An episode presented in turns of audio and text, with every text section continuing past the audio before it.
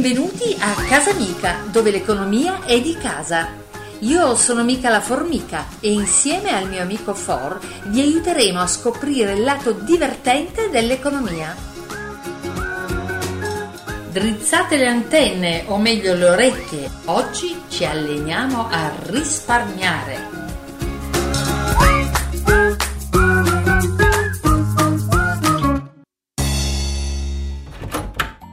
Buongiorno For, già in piedi? Of course, oggi mi alleno. Questa è nuova, da quando sei uno sportivo? Ma che hai capito? Oggi collaudo il nuovo gioco per la sala sperimentale del museo.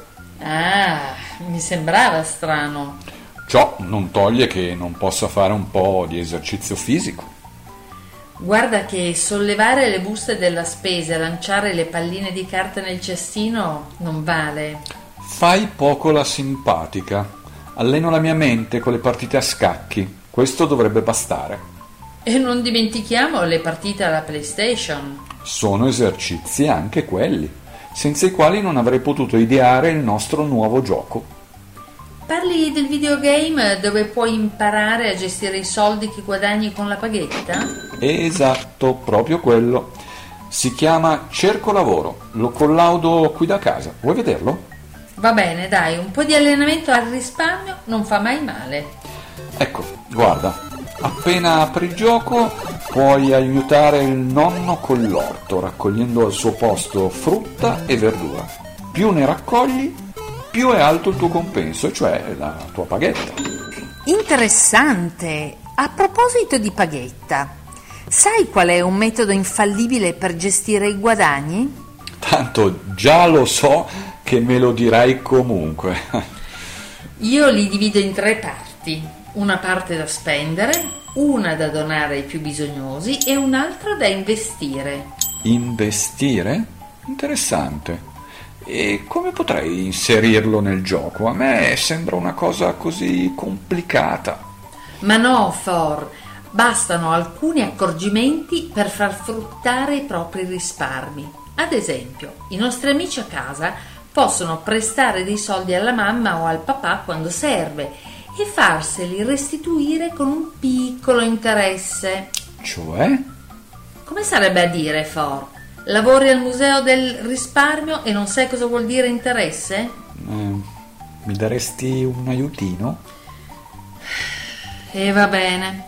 Facciamo finta che io ti presti 10 euro per permetterti di comprare un set di pennarelli. Ci sei? Fin qui ci arrivo. Ecco, quando dovrai restituirmeli, non dovrai ridarmi solo quei 10 euro, ma 10 euro più uno. Quell'euro in più è il tasso di interesse che stai pagando per il prestito. Tutto chiaro? Quindi, io ottengo il mio prestito e tu, in cambio, se prima avevi 10 euro, ora ne hai 11, quindi hai guadagnato un euro. Esatto, For, ma c'è di più. Con il set di pennarelli che hai comprato grazie ai 10 euro che ti ho prestato, potrai realizzare tanti disegni, giusto? Dove vuoi arrivare? Seguimi. Se metti in vendita ogni disegno che fai, potrai guadagnare molto più dei 10 euro che ti avevo prestato. Ad esempio, se ogni disegno costa 2 euro e tu ne hai venduti 10, avrai guadagnato ben 20 euro, il doppio di quanti ne avevi ottenuti da me all'inizio. Mi sa che dovrò dedicare più tempo alle mie doti artistiche. Per ora neanche una mosca comprerebbe un mio disegno.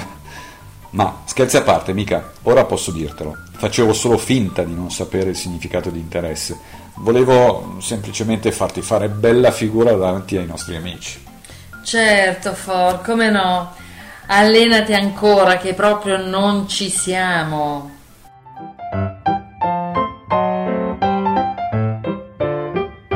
E va bene.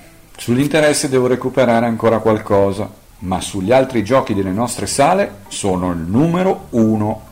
Bravo, allora saprai che oltre a ricevere la paghetta ci sono altri modi per mettere da parte un piccolo gruzzoletto di denaro. Lo so benissimo, ad esempio facendo qualche lavoretto, magari durante l'estate quando non c'è scuola. Ti ricordi quando hai dato una mano al gestore di quel negozio di giocattoli?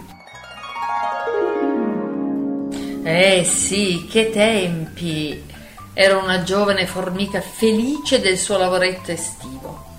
E grazie a quell'occupazione temporanea se sono riuscita a permettermi un corso di inglese. Mi sono allenata al risparmio, come dici tu, e così ho potuto realizzare uno dei miei desideri.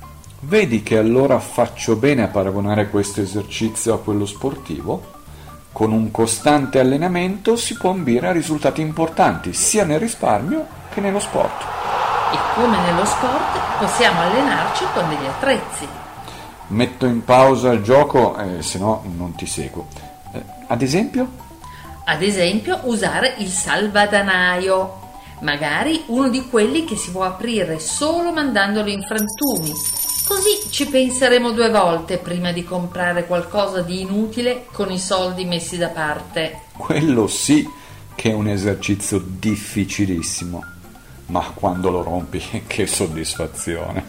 Eh già, For. A me è capitato di dover resistere tantissimo tempo prima di riuscire a mettere da parte i soldi per comprare l'abito dei miei sogni. Ti capisco anche se io li ho conservati per comprarmi la PlayStation. Ehi mica, ora che ci penso, potrei far fruttare i videogiochi che non uso più. Mi sono reso conto che alcuni di questi sono parecchio richiesti sul mercato. Quindi hai intenzione di rivenderli? Sì, ma a qualche mercatino dell'usato, per avere un'entrata extra e finanziare i nuovi giochi interattivi da mettere nella sala sperimentare. Bella idea! Sai che potrei fare lo stesso con i miei vestiti? Non avevi già fatto una cosa simile tempo fa? Sembrava esplosa una bomba nella tua stanza per il disordine che c'era. Li avevo dati in beneficenza, ma ora che ci penso, ne ho altri sempre in ottime condizioni che posso portare al mercatino dell'usato. Grande! E con i soldi guadagnati potremo installare nuovi giochi per le sale del museo.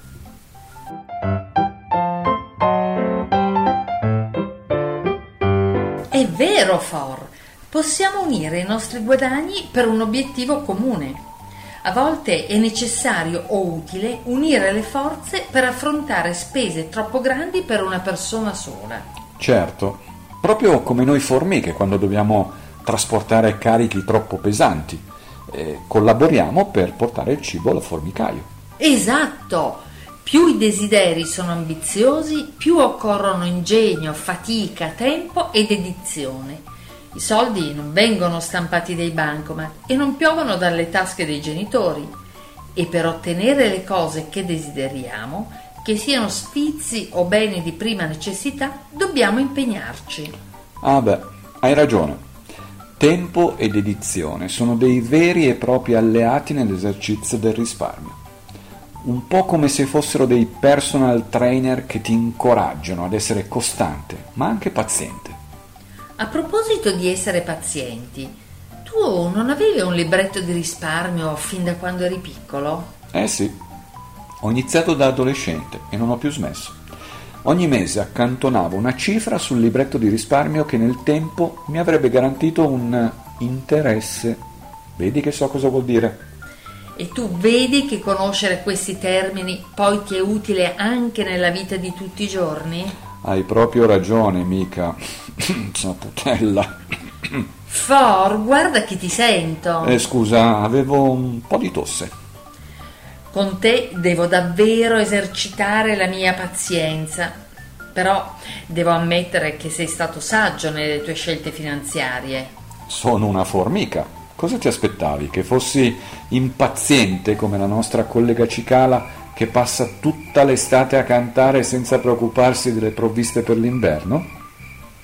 Questo mi ha fatto proprio venire in mente una frase del filosofo Jean-Jacques Rousseau. Vai, For, sono tutta antenne. La pazienza è amara, ma dolce è il suo frutto. Direi che è un insegnamento da tenere sempre a mente, anche se nella puntata di oggi gli argomenti sono stati davvero tanti.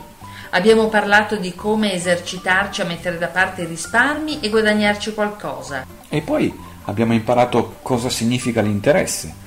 Con la storia dei pennarelli sei stata molto chiara, collega. Abbiamo anche parlato di come spendere i soldi che abbiamo messo da parte. Esatto. Per riassumere, potremmo dire che abbiamo tre opzioni. Possiamo toglierci qualche sfizio, dedicarli alla nostra formazione, oppure metterli da parte e farli fruttare. Grazie For, non ci resta che dare appuntamento alla prossima puntata di Casa Amica. Vi ricordiamo che potete ascoltare tutti gli episodi sul sito del Museo del Risparmio e anche su Spotify, Apple Podcast e Google Podcast. Alla prossima!